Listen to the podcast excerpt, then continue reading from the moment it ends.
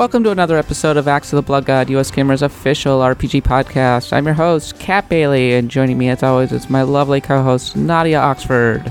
Hello, Kat. Um, I don't know how you're standing up, frankly. It's the end of GDC, and I'm feeling it, so you must be feeling it twice as hard. I'm going to tell you a secret. I'm not actually Mm-hmm. standing up, I'm sitting down right now, so it's totally okay. Okay, you deserve it. We'll let you sit this one time. And if I pretend to be really energetic, I can pretend that I'm not actually going about to keel over. If there's suddenly dead air, people, you'll know why. It's been a pretty crazy week, actually. Uh, there's a lot to cover in terms of the RPG space, and it's actually kind of hard to process it all. That's why my brain is feeling a little nuts right now. Okay, well, I understand. I think we're all very understanding here today. Well, yeah, because we've all been kind of running around. But I suppose I should ask you what your thoughts are on Google Stadia. Uh, well, uh, uh, it's a thing. Like, I wrote a uh, It's reaction a piece thing. to It is a thing that It is indeed a thing. Um, it is a thing in the cloud, in the great, great sky. I wrote a reaction piece to uh, the Stadia, and you can actually go back and read that now if you haven't. Uh, but my general thought is, well, it's a it's a nice idea, but for whom I don't know because I certainly don't have the data for that. Um, I know that, and if I don't have the data for it, then a huge portion of North America does not have the data for it because there's just uh, a lot of places still in North America that has miserable, overpriced internet. And I'm hearing, I don't know how true this is, but I'm, I've heard that we're talking about like to stream, I don't know, let's say Assassin's Creed Odyssey, which they were going on about. You're looking at like 20 gigs per hour. That is nuts. Yeah, that's way too much. And I think that unless you're based in a major metropolitan area, you're not going to be able to accommodate this unless the ISPs out there come up with some kind of special plan where you're spending extra money to be able to get the the gaming package. But Oh, in that case, it's not going to be particularly worth it. Also, the business model sounds pretty wonky and I don't know. It doesn't seem like Google's thought this all the way through. No, I, I really don't get that impression. And something people pointed out that I didn't uh, start hearing until I finished my reaction piece is that you could see a close up of someone, uh, the, the demo person playing uh, Assassin's Creed, and you can clearly see them hitting the button and the per- the the character on screen not reacting at all. So either we were being fed some sort of recording, or uh, the response time is just that miserable. It didn't feel bad to me. I tried it out when I was over at GDC, and apparently it was plugged in through the Moscone Center internet mm-hmm. and feeding to a data center. I have no idea what Moscone Center's internet is. That's why I didn't like rep- I didn't report on it, Right. but felt okay to me at least in that kind of circumstance. And I know someone who actually participated in a very closed beta and got to play it at home. And this was admittedly in San Francisco, and they Uh-huh. said that the experience was extremely good and it made them a, kind of a believer. On the other hand, they also experienced interruptions. So Right. take it what you will. Yeah, uh, there is that, and there's also the matter of well, um, some people, and I, I absolutely don't blame them, just don't aren't really big on the idea of streaming a game because they want to have something they can own, and that's already kind of a we're in a gray area as it is with uh, so many digital games just disappearing, and you know what's what do you own when you stream a game? Do you own anything? Somebody made a good point that when it came to something like Google Stadia, the second that there's even a little bit of an interruption, the second you hit a button and you go, "What the f? Nothing is happening. Uh, screw this. I died because of this." People will be out.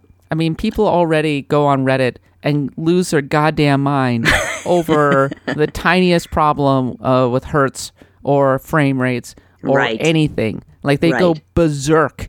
YouTube channels, everything. And yeah, maybe that won't hit the regular casual audience, but maybe a regular casual audience will Google, is Google Stadia good? And that will just get a torrent of that. Yeah, yeah, exactly. And um, again, Google's whole thing is, oh, this is for everybody except people without decent internet, I suppose, and even people with decent internet. Like something I mentioned in my piece is that Canada, uh, our internet's in the hands of this, these horrible monopolies that just charge out the butt for for internet. And I don't know, I, I shudder to think what they would want for 20 gigs an hour. The only thing I could think of it appealing to is as somebody who owns a, well, you know, I have a nice TV. It's a 4K mm-hmm. TV. I could totally see a scenario where I get decide to get a Google Stadia, because I'm like, hey, 4K 60 FPS, I don't have a super high end gaming PC, so Right. maybe this would be okay. But right now the library isn't big enough, and I'm too leery of interruptions. So Yes. I don't really know who this is for. Yeah, yeah. It, it's going to happen regardless, and it's going to probably find a niche in the current gaming ecosystem. But if Google is hoping that this truly blows up into something gigantic, I think they might be kidding themselves. yeah. Um, and, uh, well, yeah, they did well with Google Plus, didn't they? I was just reading a story the other day about how they had Google Fiber in Louisville, and then they just totally pulled it out. wow, really? and it really sucked because they had shallow cables so they were trying they were experimenting with this idea of putting fiber like very uh, shallowly underneath a street right Right. and it just wasn't working and so they just said yeah screw it we're pulling out of louisville and they ripped it all out and it was Oh a total God. disaster and everybody was running out of uh, everybody was losing their internet and, and louisville's kind of pissed Yeah, I would be too. Um, that's why my brother's job is to bring fiber internet to uh, small town America. Uh, but um, even he can't be everywhere. He he's like works on like you know a few small towns at a time. Yeah, uh, I um, I'd read a story just this week where Microsoft basically said America's internet infrastructure is even worse than we think. Oh yeah, absolutely. That's my take on Google Stadia. Uh, I'd be interested to hear what your take is on Google Stadia, and you can do that by sending me an email at kat.bailey at usgamer.net. Uh, also, I'm on Twitter at the underscore katbot. Nadia's at Nadia Oxford. You can find this podcast and all of the various podcatchers you like, like Spotify and Stitcher and all of that. And if you enjoy the podcast, please leave a review. And also subscribe to the newsletter of the Blood God, which comes out every Wednesday. Includes a nice little op ed from one of the two of us. You can find sign up information over on the site. So, things that we're going to talk about today, Nadia, we're going to talk about a big RPG that just got announced. We're going to talk about number two on the top 25 RPG list. We, Ooh. God, so goddamn close to being done with this project. I'm very excited. You sound very done. To, you sound very ready to be done. I am so ready to be done and sleep for the entire weekend, except I'm not. I'm going to be podcasting all weekend because I'm a chump. Oh, who are you podcasting with? I'm going to be podcasting with Retronauts. Oh boy. And then next week, I am going to be uh, po- I am going to be at PAX East. So am I. Oh yeah, you totally are. That's. I keep forgetting about that. I keep thinking I'm going to be at PAX East. Oh, also Nadia and Mike will be at PAX East. That's exciting. And guess what? We're going to have panels. We are. Yeah, we're gonna have we're gonna be playing the Dreamcast. You can come hang out with us and get free swag. I got this totally boss uh, Kingdom Hearts three collector's edition that I just want to give to somebody. Oh, make sure you, you no. You should like just turn around and throw it back in the audience and see like a like a bouquet at a wedding and see who catches it. I imagine it'd be like piranhas. Oh, that would be amazing. Also, we got this really cool uh, Valkyria Chronicles collector's edition as well. Oh, I'll take that. And the VG twenty four seven folks are going to be on this panel as well, so they're going to get some stuff. So yeah, come to our come to our panel. I think it is on Friday night. Uh, Yes. uh, fairly late actually, like nine p.m. But it'll be a fun. Like just have some dinner, have some drinks, then come hang out with us while we play Dreamcast and celebrate the greatness of the Dreamcast. Yes. Uh, other panels that include Mike is doing a Fallout seventy six panel. And he is also doing a panel about the chronology of Assassin's Creed. And Nadia is going to be on a panel about uh, what was it? It was Retronauts. It was Holly Weird or something like that. Yeah, like weird game movies. Holly Bad. Holly bad. Very Holly bad. Holly Bad. Okay, but first, Nadia, really quickly, uh, it's the 20, 30th? 30th anniversary It's the thirtieth. of Phantasy Star 2 this past week, as of the recording of this episode. Uh, to celebrate, you wrote a retro review of Phantasy Star 2. Really quickly, Nadia, does it hold up?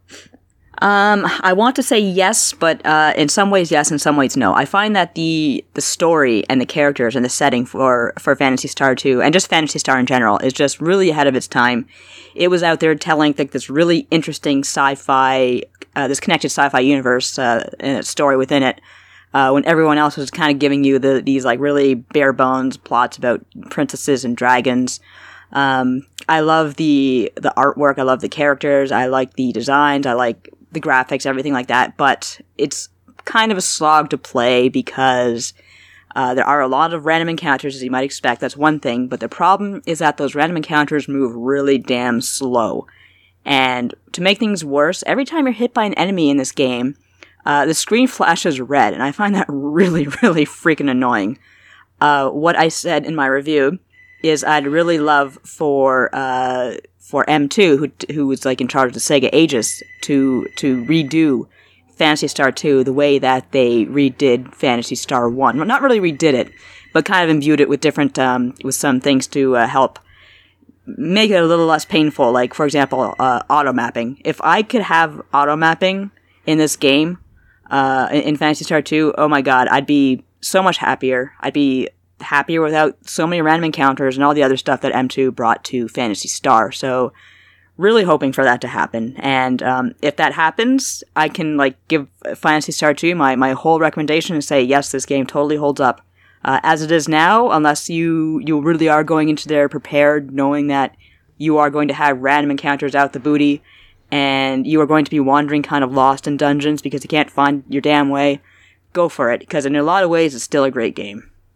So, yeah, interestingly enough, Rieko Kodama, who was behind the Phantasy Star series, um, one of the the first lady of RPGs, the queen of RPGs, uh, she won a Pioneer Award at the Game Developers Choice Oh. Awards this past week. Oh, nice. That's really cool. Yeah, she did a video uh, a video response on uh, at the Choice Awards, and it was really nice because in true Japanese fashion, she extremely downplayed her particular role and said it was all totally a team effort. I couldn't have done it without everybody else, but thank you very much for this award. And they were kind of going through her particular history and everything, and talking about all of the amazing RPGs she's worked on over the years, from Phantasy Star to Skies of Arcadia. So, yeah, congratulations to her.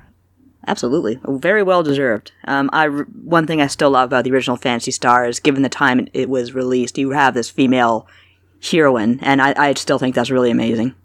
Yeah, I think that's pretty amazing. It was certainly amazing for the time. I'm glad that we live in an era where it's becoming less and less shocking to have a female heroine. Mm-hmm. Yeah.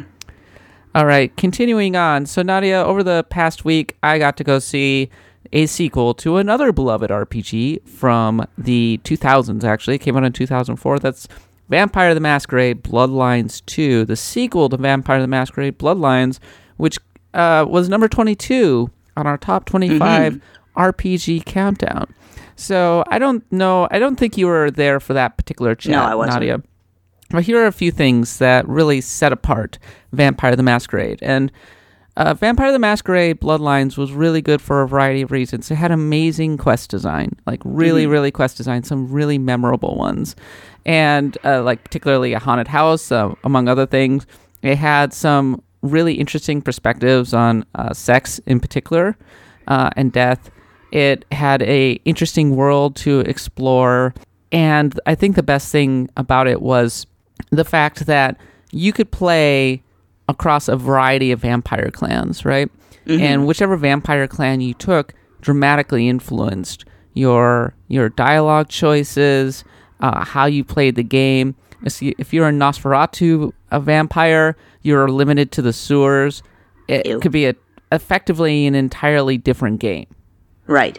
Yeah That's pretty cool. yeah, it was especially cool for its time. And the people on the PC have done an amazing job of really keeping it relevant over the years. But of course, it's been 15 years since it came out. Uh, even with all of the patches and everything, it can't really accommodate for the fact that the ending wasn't super great. The combat is still a little janky. So, Right. but here comes Vampire the Masquerade Bloodlines 2. It's being made by a company called Hardsuit Labs. One of the original developers, Brian Mitsoda, is involved with its development, which is very exciting. Uh, Obviously, Leonard Boyarsky cannot be involved because he's in the middle of working on the Outer Worlds Yes. for Private Division. So he's not involved, but Brian Mitsoda is. Uh, interestingly enough, former games journalist Cara Ellison is involved, and she wrote a lot of really good stuff on RPS about Vampire the cool. Masquerade and how it handled things like sex and that kind of thing. So I would go recommend checking that out. And she is going to be in there. And the uh, the creative director of Vampire the Masquerade Bloodlines 2 said, "We know the consequences of fucking this up." So. it's good to know someone knows that. So that tells you like that they they do take this really seriously. Yeah. They seem very keen on producing a game that is faithful to the original. It, it's going to be a little different in some ways. For example, in the original game, you answered a questionnaire and it asked you mm-hmm. a, a bunch of strange questions, and then that determined the vampire clan that you started out with.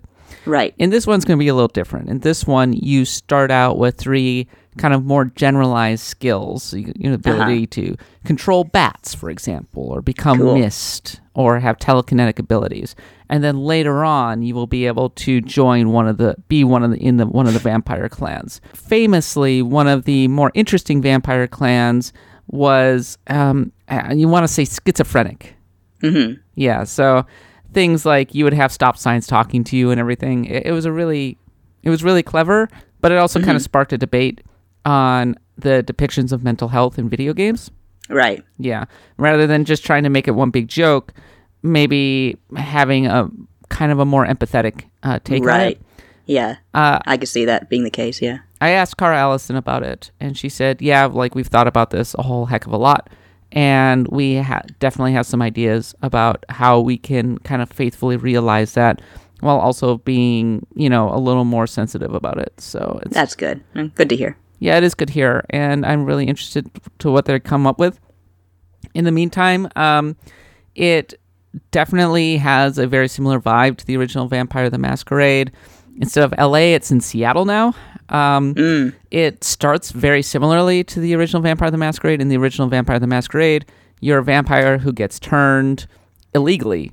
Uh, It's actually against the law to turn vampires unless there's special approval. And then there's a pretty close relationship between the sire and the person who gets turned. Well, you get turned in what's called a mass embrace, which is just a whole bunch of vampires show up and start biting people. like screw this bite time, like a buffet. and you wake up in what amounts to a kangaroo court and you're being interrogated and they're going yeah we just want to find out who's behind this and then we're going to execute you. Oh, everything's on fire now. Help help help. And you escape and now you're trying to kind of figure out uh, you're trying to navigate vampire politics while also kind of solving a, a variety of mysteries along the lines of who why were you turned and what's Right. going on and why what is this war that is happening beneath the streets and in the meantime you must keep up the masquerade by uh, if you just run up to somebody and bite the heck out of them you are you are responsible for a masquerade violation and yeah, yeah it's, it's cool That's pretty cool. yeah, it's neat. Uh, It's very, very strong on the role playing and the text in particular. And I mean, this game looks really good. Like from a graphic standpoint, it looks excellent. Uh, it's very moody. It seems to have a lot of role playing potential.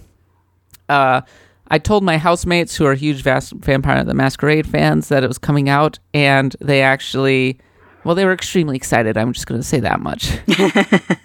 And you got the you got the inside scoop. You see, Nadia, this is the kind of game that you should be playing because I you're you're into the supernatural thing, right? Yeah, I actually I'm writing a thing about like you know vampires and werewolves. I can't help myself. Yeah, you're a fucking vampire, right? Oh yeah. Well, I'm never up during the day unless I can help it. Unless I you know can't help it. Excuse my language. We're gonna get an explicit rating on this podcast. Huh. Just drop the f word. You may as well at this point. It's because I'm tired, That's okay. The, the f word is always allowed, but especially when you're tired. but I'm surprised that you're not in, more into Vampire the Masquerade since it just seems to be very into your wheelhouse. It probably is. It's on, but it was a, it started as a PC uh, game, didn't it? It did start out as a PC game, and it has remained a PC game. But this one is Yeah. coming out on console. Yeah, that's true. So you see, if it's on console, then by all means, like I can I can latch onto that, especially if uh, it's the kind of game where I don't really have to be so familiar with the first one that I'd be confused in the second one. Tis tis, so biased against PCs. No, I'm just biased against uh, paying a lot of money for good PCs. I am not. I am biased for paying a lot of money to get a good PC because it is the ultimate gaming experience. It's not really. I don't care. I, I'm playing on a freaking uh, Nintendo 3DS. I don't care. what are you playing on a 3DS? I don't know. I'm gonna play. Oh, Persona Q2. Oh, I'd like to play that. I, I'm looking forward to that. I'm looking forward to playing Persona Q2 as well, and I think that's probably going to be the last 3DS game I ever play. Yeah, yeah, yeah. Poor 3DS. Darkest of us well. Yes, but- really is. So yeah, Vampire the Masquerade Bloodlines 2 is coming out in early 2020. Uh, I mean, it made an extremely good first impression. It's being published by Paradox. Interestingly, Paradox, they are really making a big push to try and get into more of that kind of blockbuster AAA space Right. by kind of buying up undervalued franchises, and I think Vampire the Masquerade is definitely a case. I was uh, talking to a friend the other night about playing the World of Darkness MMORPG that CCP Games was working on, and apparently he said it was the worst piece of crap he had ever seen. Ouch. yeah, no, it's it, it was really dark, and it was eventually captured. Uh, it was eventually canceled. So Right. yeah. Anyway, so okay, Nadia, it's time to move on to the next segment, which is the top 25 RPG countdown number two, Planescape Torment.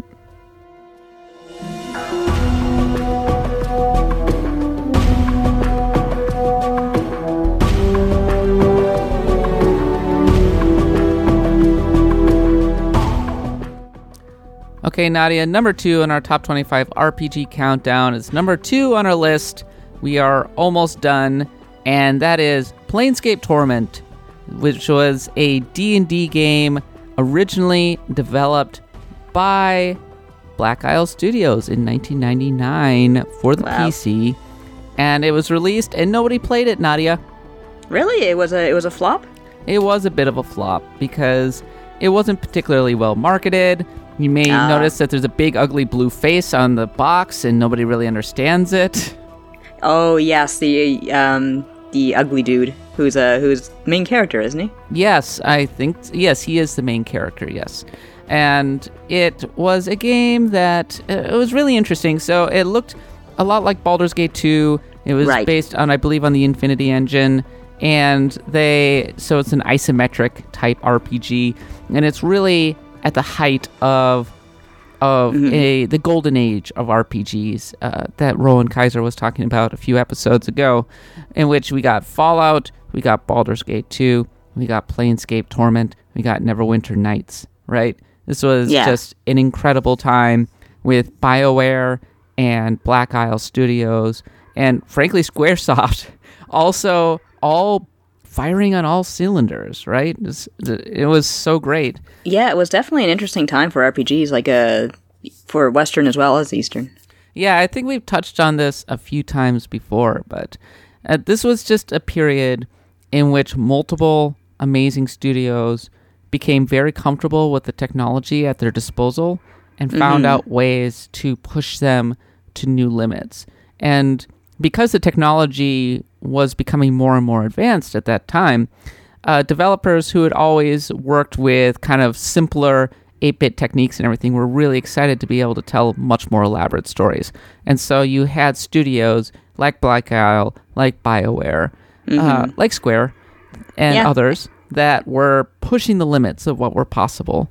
And while Black's Planescape Torment wasn't the most beautiful RPG of the time, I mean, it looked fine for 1999, does not hold up very well graphically today. It does have a really interesting story. Yeah, it has uh something like God, like eight eight hundred thousand lines of text or something crazy like that. Yeah, that is completely ridiculous. I can't even imagine writing that many lines of text. Oh, I should mention. Okay, so this is an aside. So I was at we were at GDC this past week, right? Mm-hmm. I went to do the, to the Divinity Original Sin 2 uh, panel, okay? And they talked about all of the trouble that they were having with that game, mainly with the story. Because the process for producing a story that they had was kind of insane actually they were doing things like so they had four studios around the world and they were trying to develop all of the acts in concurrent uh, concurrently Oh, dear. and they would pass around so they would need to be doing the editing but there were time zone differences and so there were giant Oh. bottlenecks where they weren't be able to, weren't able to get to the the editing fast enough and Right. so all of the work was piling up and then the QA was breaking and then the voiceovers were breaking. oh no. yeah. And then even worse, they had like this massive story document where they were trying to figure everything out. And they just Uh-huh. Everybody was just kind of throwing notes on there and they were Oh, just trying to address like- the notes. And I'm like, how how'd you guys not have an editing process?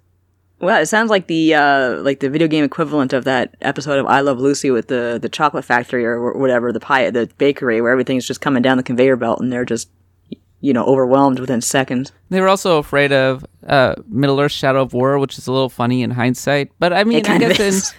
I can kind of understand why they might have been kind of nervous about that. But it turned out well for them.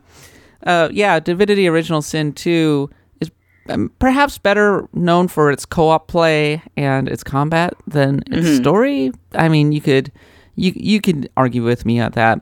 I think Planescape Torment is 100% known for its story. It, it on the sliding scale of story versus gameplay systems, in which perhaps Darkest Dungeon is on one end or Etrian Odyssey is on one end, and uh, then Planescape Torment is 100% on the opposite end. This game is all about the text. It's all about the dialogue trees, and the combat is extremely minimal to the point where it is almost an interactive visual novel. I was about to say, yeah. what do you think about that? Like, does that appeal to you personally?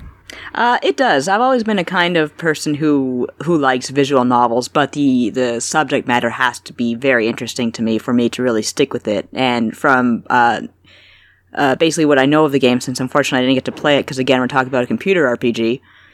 Yeah, it just uh, I feel like uh, it just the some of the uh, the moments I've I've read about and heard about are very compelling because they're just there's a lot of decision in this game. There's a lot of uh, story branches that are based on uh, your alignment because, of course, this is at its heart a D and D game, and uh, I just think that uh, it, it has a certain complexity that does appeal to me.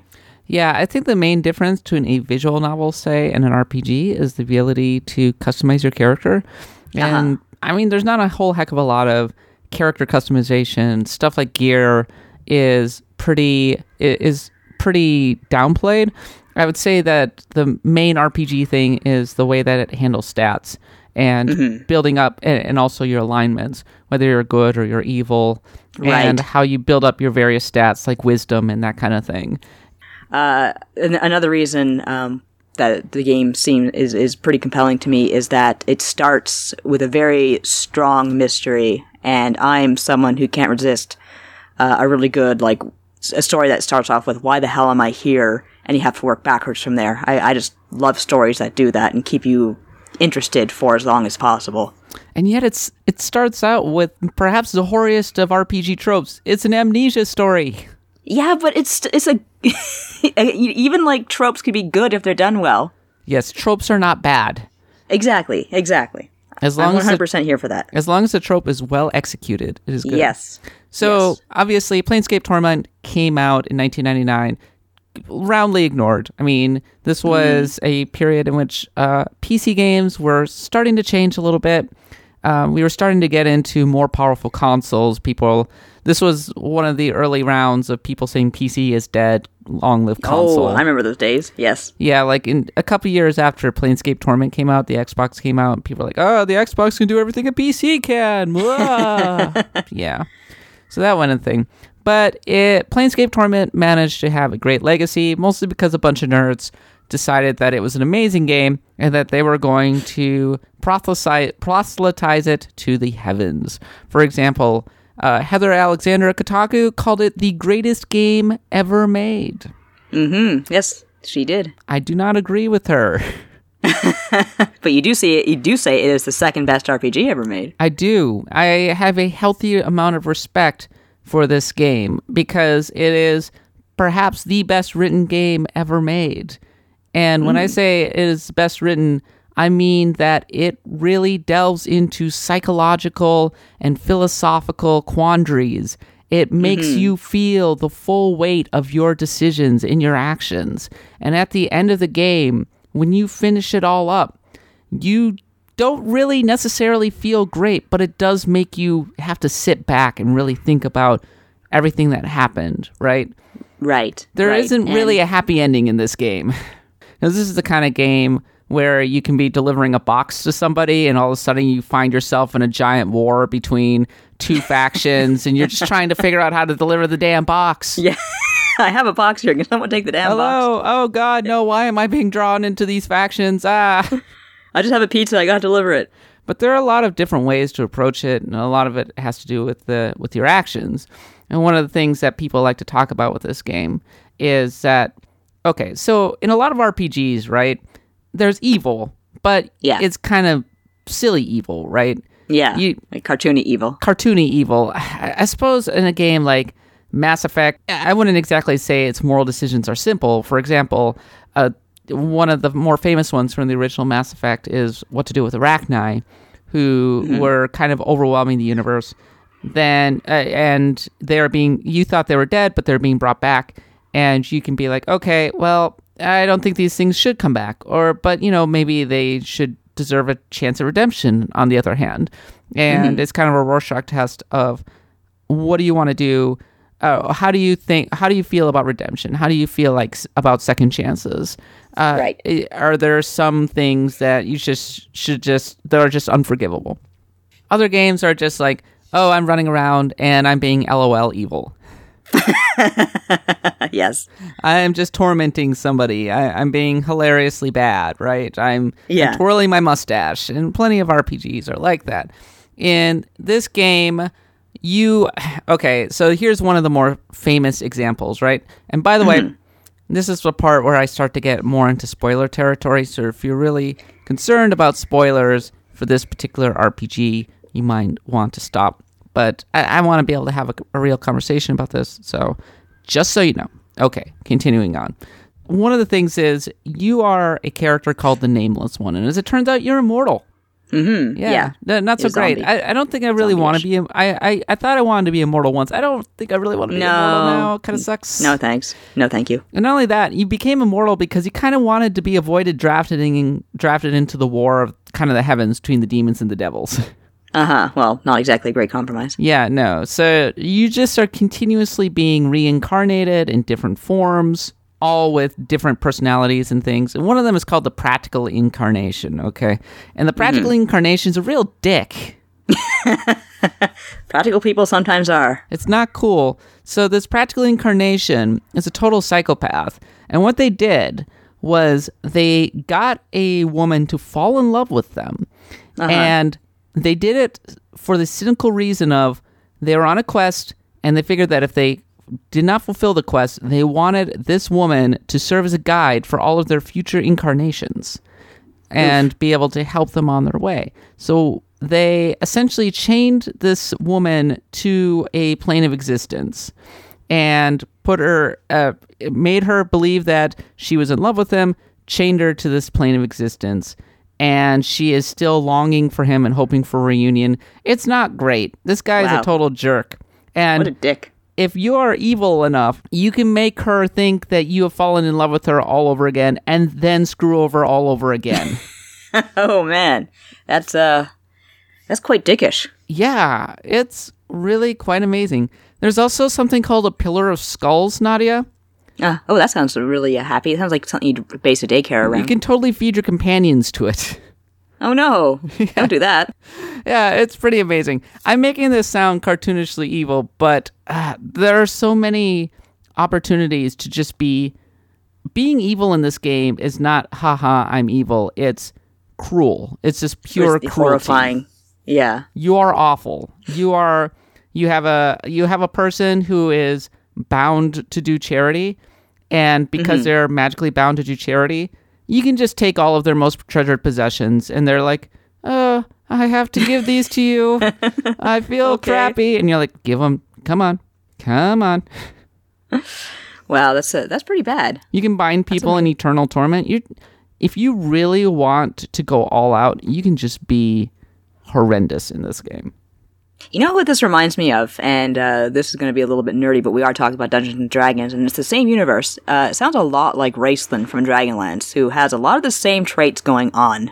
tell me a little bit about this thing Uh, basically, uh, Dragonlance has several series, but it's Dragonlance Legends that I have uh, in mind in particular here, where this uh, Raistlin, who is like, you know, the kind of emo uh, wizard everyone fell in love with, uh, he, in Dragonlance Legends, he uses everybody. He uses his brother. He actually does make a woman fall in love with him so that she, he can take her down to the plane of the abyss, the plane of like torment and you know use her holy protection to to help him to try to, to to slay the Queen of Darkness.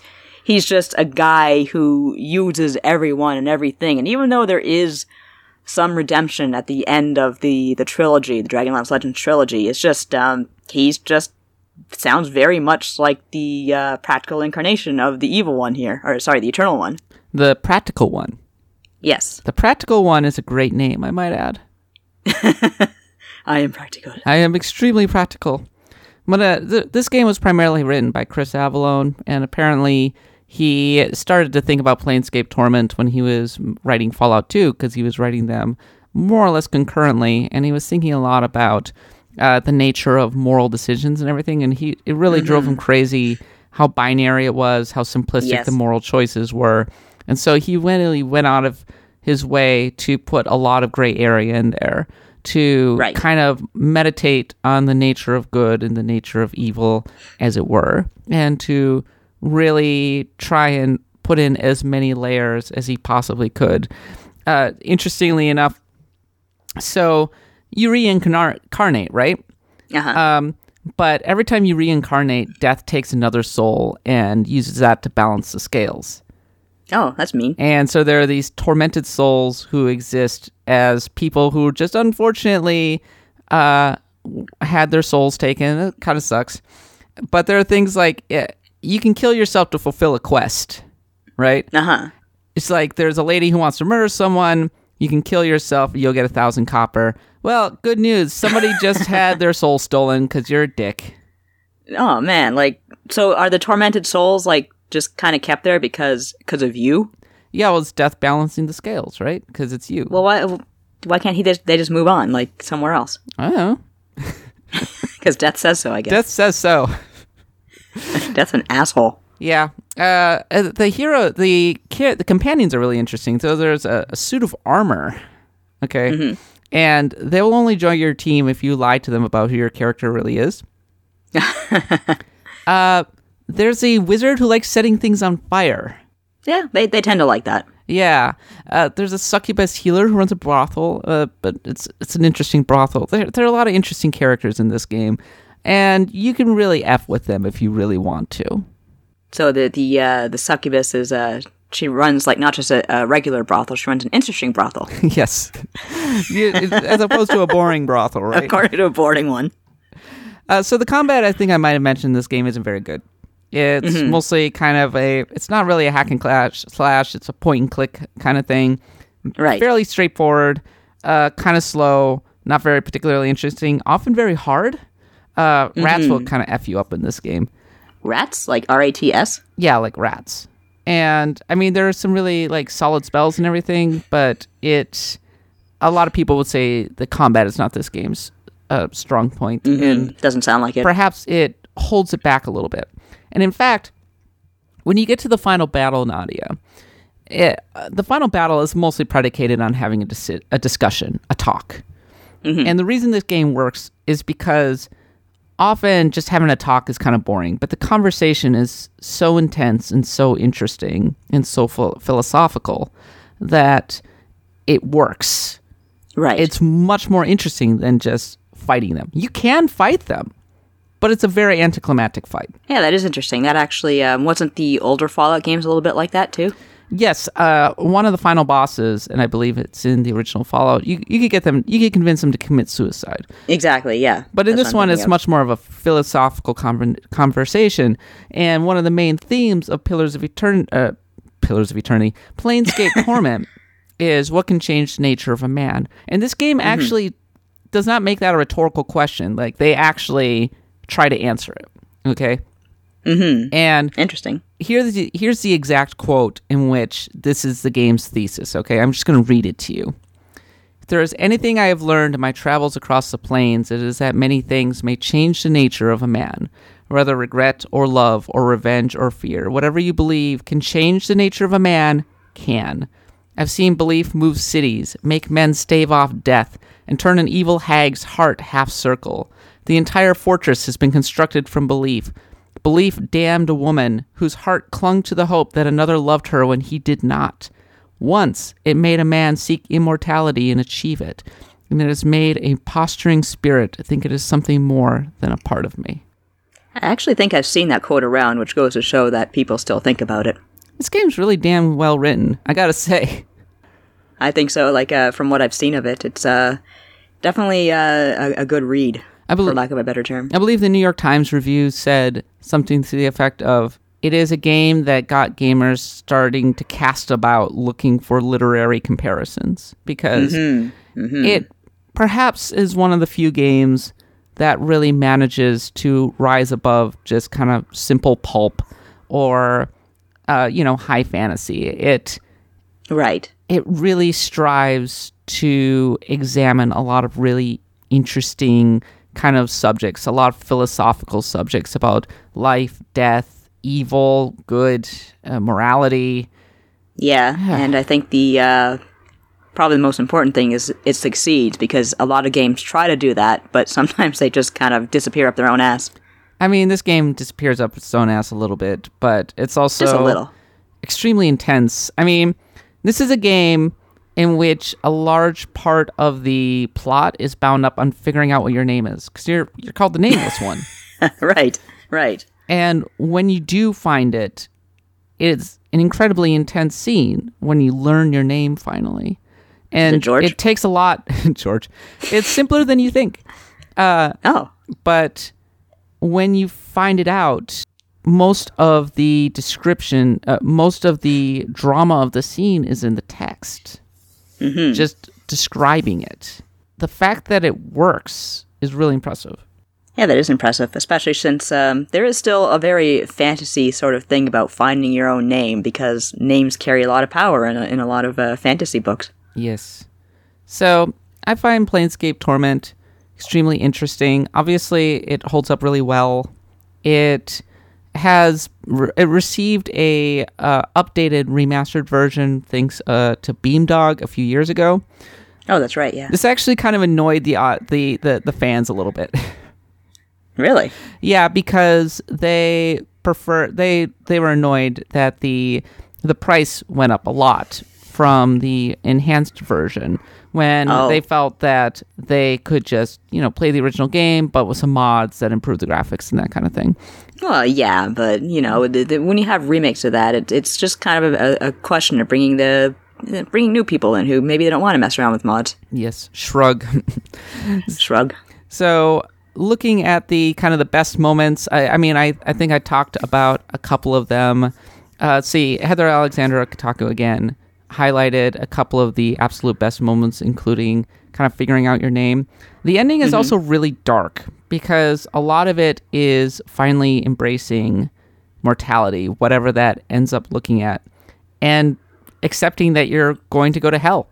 Oh no! Yeah. no chance of uh, of heaven or redemption, eh? No, not really. I mean, the final scene is you picking up a, a mace and sloughing off to go fight the war between the devils and the demons, like uh, the one that you've been trying to avoid for so long, right? Oh, well, that sucks. And it's like you you fight the de- you fight this war, and then you, you get to slum around in hell forever. That sucks. The best case scenario is that you get your wisdom high enough that mm-hmm. you are able to look within yourself and finally put to put to bed multiple lifetimes worth of regret, you know, missed opportunities, the whole the whole everything to be able to finally accept and embrace the thing that you've been running around uh, away from for so long. It's heady stuff, Nadia. It's very very intense stuff, I got to say. So why is this game number 2 on the top 25 RPG countdown list? Well, Planescape Torment, I think, really exemplified what RPGs were trying to do on the PC mm-hmm. in the late 90s. And if I may compare it to another RPG of that era, which came out a couple years before, Final Fantasy VII. Final Fantasy VII is not as smart as Planescape Torment. It is a very fairly pulpy manga kind of thing, but it is another Yeah. game in which a character is trying to I don't know, look within their true selves. It plays with the questions of identity uh, and things like that, right? And Oh yeah. the fact Yeah, that we were in a position where writers felt like they could do that in a game, w- that was exciting. Yeah, um, it's always kind of fun to, to play a game where someone's uh, discovering their own identity. Like I said, I, I, I like the mystery element to it, but I also like just, you know, I like watching someone else trying to find who they are because it's always a, a, a an interesting thing to do throughout your life. You know, most of us go through life without really finding out who the hell we are. I never did like the scene though where Cloud is trying to bring all of their his different disparate personalities back together. I kind of like that one though. That was actually um, just the whole the whole scene of of Cloud in Mideel um, in that wheelchair. That was a very that was kind of a shocking scene to me. I know we're kind of just uh, going off the path here, but that was a very that was a shocking scene to me where he was lost and then you find him and he's not in good shape and he's just basically totally lost within himself and you have to have to help him put himself together because he's been living this life for so long not to mention he's been kind of uh, a living experiment for god knows how long it's funny because so many games are a case of show don't tell right? Yes. Uh, a lot of people would say that interactivity is the height of everything. And you have a chance to do a lot of interactivity. There are a lot of interactive elements to Planescape Torment. It's not like it's a completely passive experience, but so right. much of the appeal of Planescape Torment is bound up in the really evocative text, like the little passage that I just wrote, read to you, right?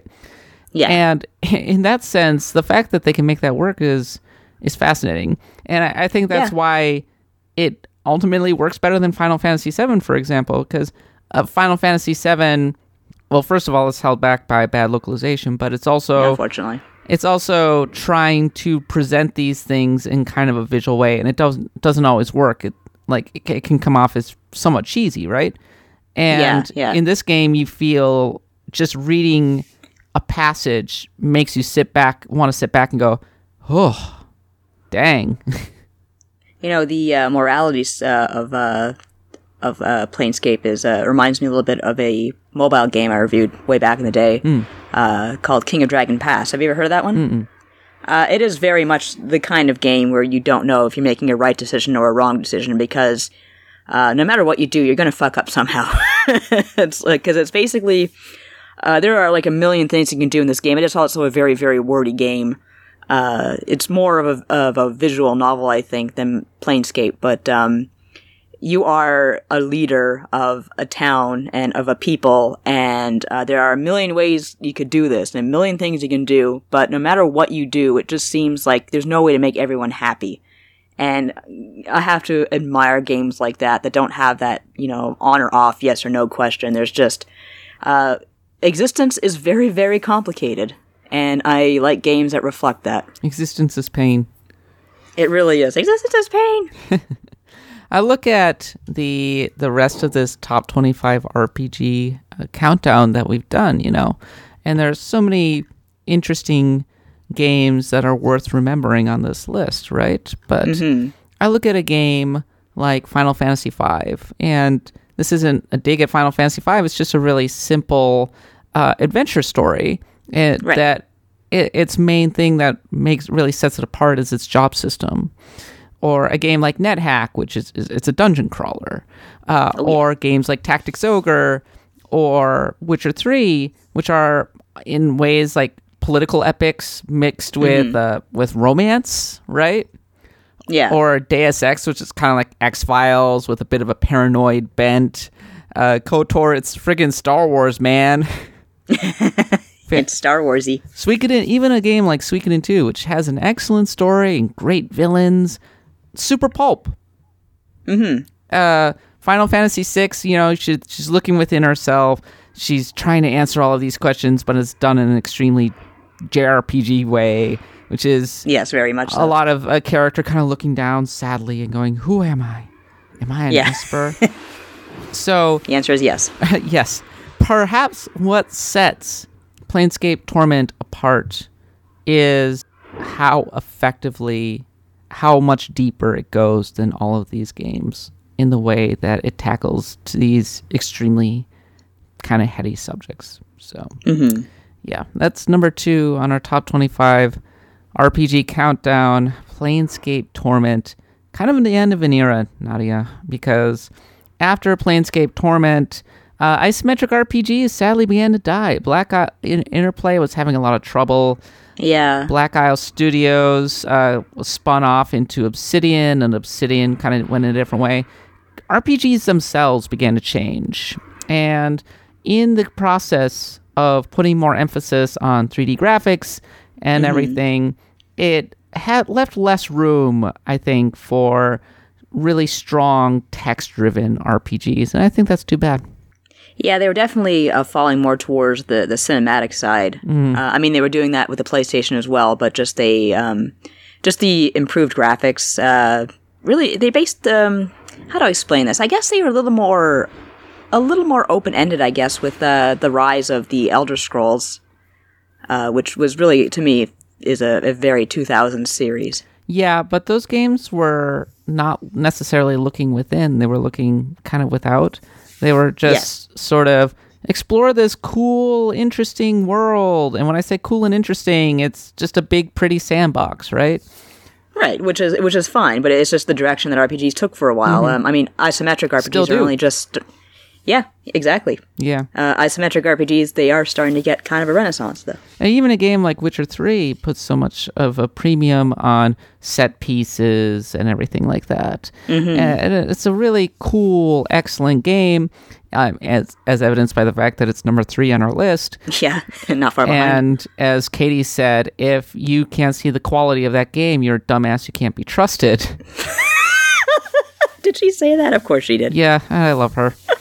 But so much of that game is like it's political theater, it's political epic. It has Yeah. really emotional scenes, but I don't know if it necessarily gets philosophical in the same way. No, but you do get to have sex on a unicorn. yes, you do get to have sex on a unicorn, and with that, we are we're almost done, Nadia. This is it's almost over. We've added Planescape Torment to number two on our list, and next week is number one, and it's also number two hundred in our top twenty-five RPG list. Woo! We really lined that up really well, or you did. Very good. I am so good. I'm so good at this. And this was all planned. Yeah, all we, from the we got a really neat uh, little sequence of segments that we're gonna tie into this and kind of blow it all out. And uh, if you're smart, you know it's gonna be number one. Come on, it's not. it's yeah, not I a mean, mystery. it's, it's not hard. But let's leave it a mystery for one more week. Okay, Nadia, let's Yes. go on to the mailbag.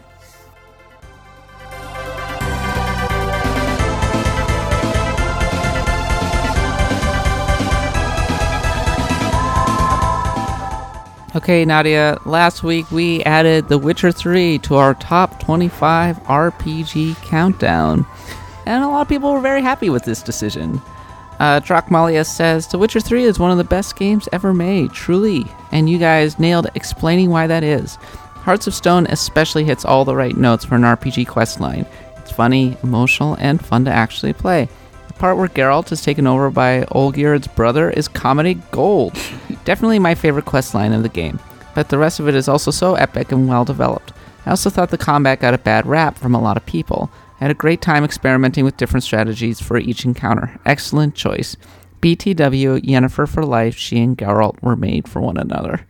I kind of agree. Yennefer is cool. She's a cool gal. Triss is uh, lawful good, I, sort of.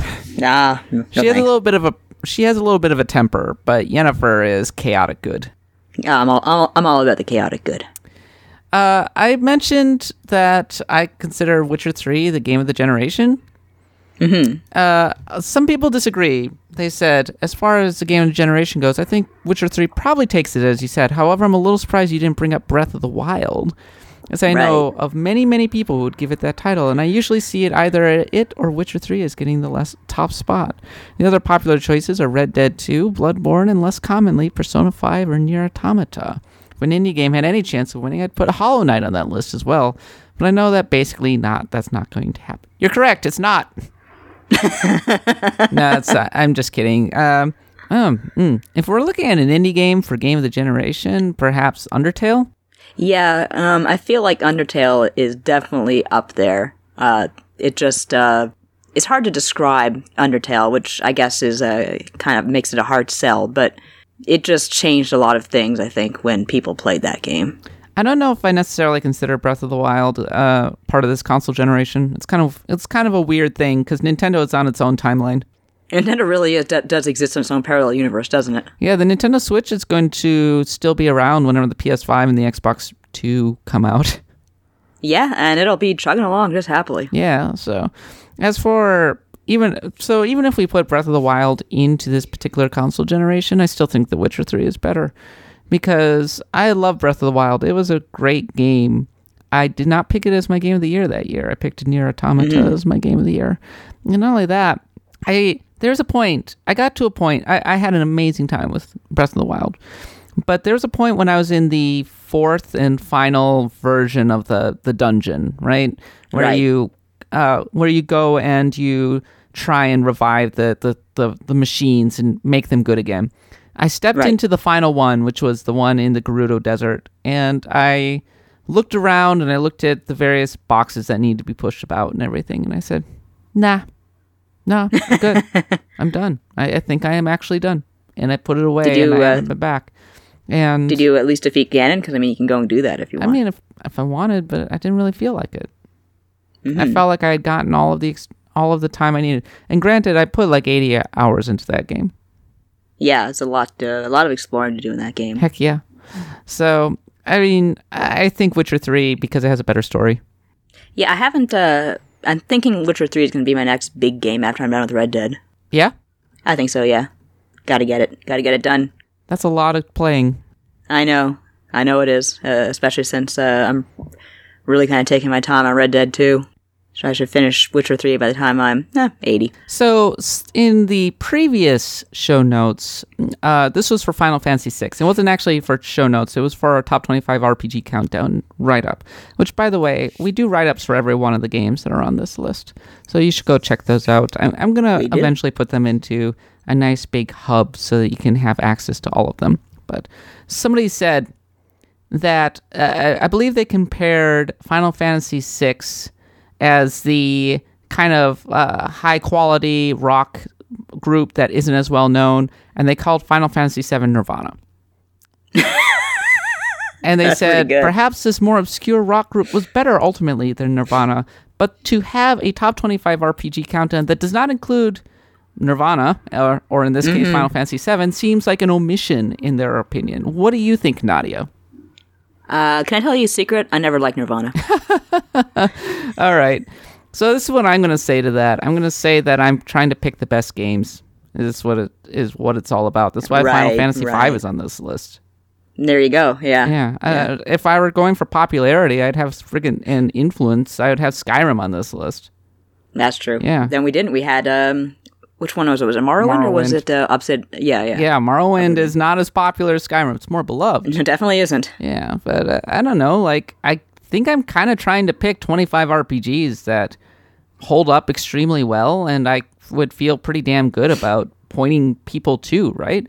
Like, Yeah, we just talked about Planescape Torment, and I would be like, yeah, play play Planescape Torment. Hell, it has an incredible story. It's one of the greatest RPG stories, and ever one of the one of the best game stories ever told. Mm-hmm. go for it. Same with Witcher Three. I would wholeheartedly recommend that one. Final Fantasy Six, right? I would rev- Yeah. I would recommend Final Fantasy Six over Final Fantasy Seven ten times out of ten. I I probably would too, to be honest with you. Yeah, I mean, first of And all, love seven. graphically, it looks a lot better. Secondly, the the soundtrack's a lot better. Third of thirdly, uh, the story is a lot better. Fourthly, I find the story for six is, uh, you know, even though I did enjoy the story for seven, I just find that the way it's told is, is a lot more complicated than it has to be. Six has a good story that's quite simple to follow. Final Fantasy Seven story is just too messy.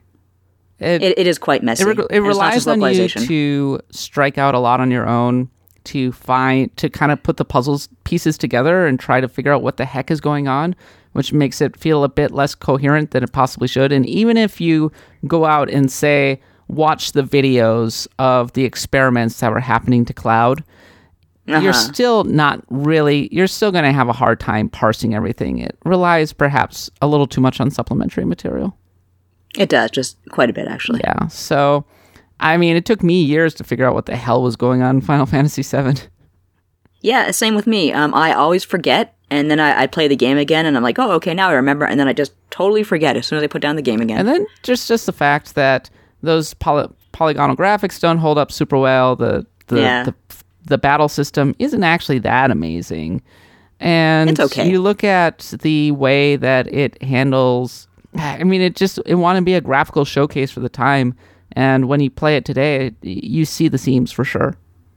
Oh, absolutely. Uh, but don't worry, the, the remake will fix all of that. I also like the cast in Final Fantasy 6 a lot better. I think I do as well, and it's uh, I like that the the cast in six is a lot bigger too. And they pointed out that I had said that I once considered Final Fantasy VII the best game ever made. When I was also in high school. I thought a lot of things were the best. Did you say that? yeah, no, when I was in high school, I totally thought Final Fantasy VII Well, was the everyone best thought it was the best like game ever when they were in high school. Yeah, so it was friggin' fair. 2000. I was like, the, the, that game had legitimately blown my mind at that time. Because, Yeah. I mean, I'm not going to discount the impact that it made at the time. There's a reason that it's still so beloved. I just, Yeah. when it comes down to it, I think that it's kind of a middle of the pack RP. Uh, it's a kind of a middle pack Final Fantasy. I I think I Final still- Fantasy five and six and nine, possibly ten, are all, and certainly twelve. They're all better than seven.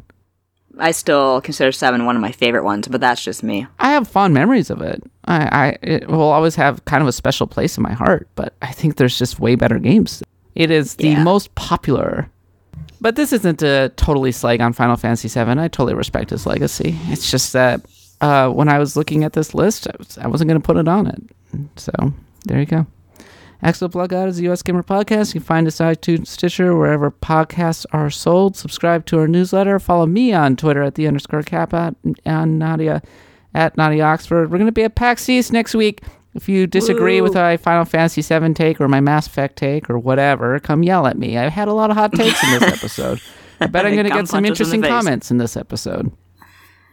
It's because I'm extremely loopy still from GDC. I'm actually kind of falling asleep at my keyboard this week, so if it's be- if it seems like I have completely insane opinions, that's why I'm like completely unfiltered right now. Kat, we are like just Kat unplugged right now. I spent the entire week like every single night I was out drinking pretty late.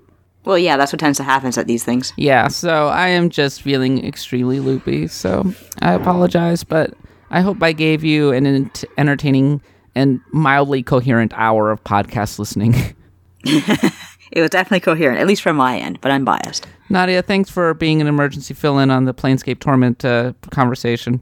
Anytime. Um, I do my best. It is definitely a game I aim to try, uh, especially since it has a remake, unlike many of the games in this uh, in this uh, list. I think that you should play all 25 of these games, Nadia. It should be your project. Oh yeah. Okay, this is my new this is my new homework. Yeah, your new homework. I mean, I mean that's a lot of material for the uh, the for the report system, and we're almost out of top twenty five RPGs to talk about. So I mean, we got to have some kind of new project. By the way, if you have a project that you want to suggest, I will totally take your idea and steal it for my own. So leave them in the comments. Yes.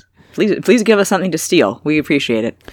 Okay, Nadia, we'll be back next week, and uh, for number two hundred on the in the Axe of the Blood God, uh, man, two hundred episodes, so Wow. amazing. But okay, thanks for listening, everybody. We'll be back next week, and until then, happy adventuring.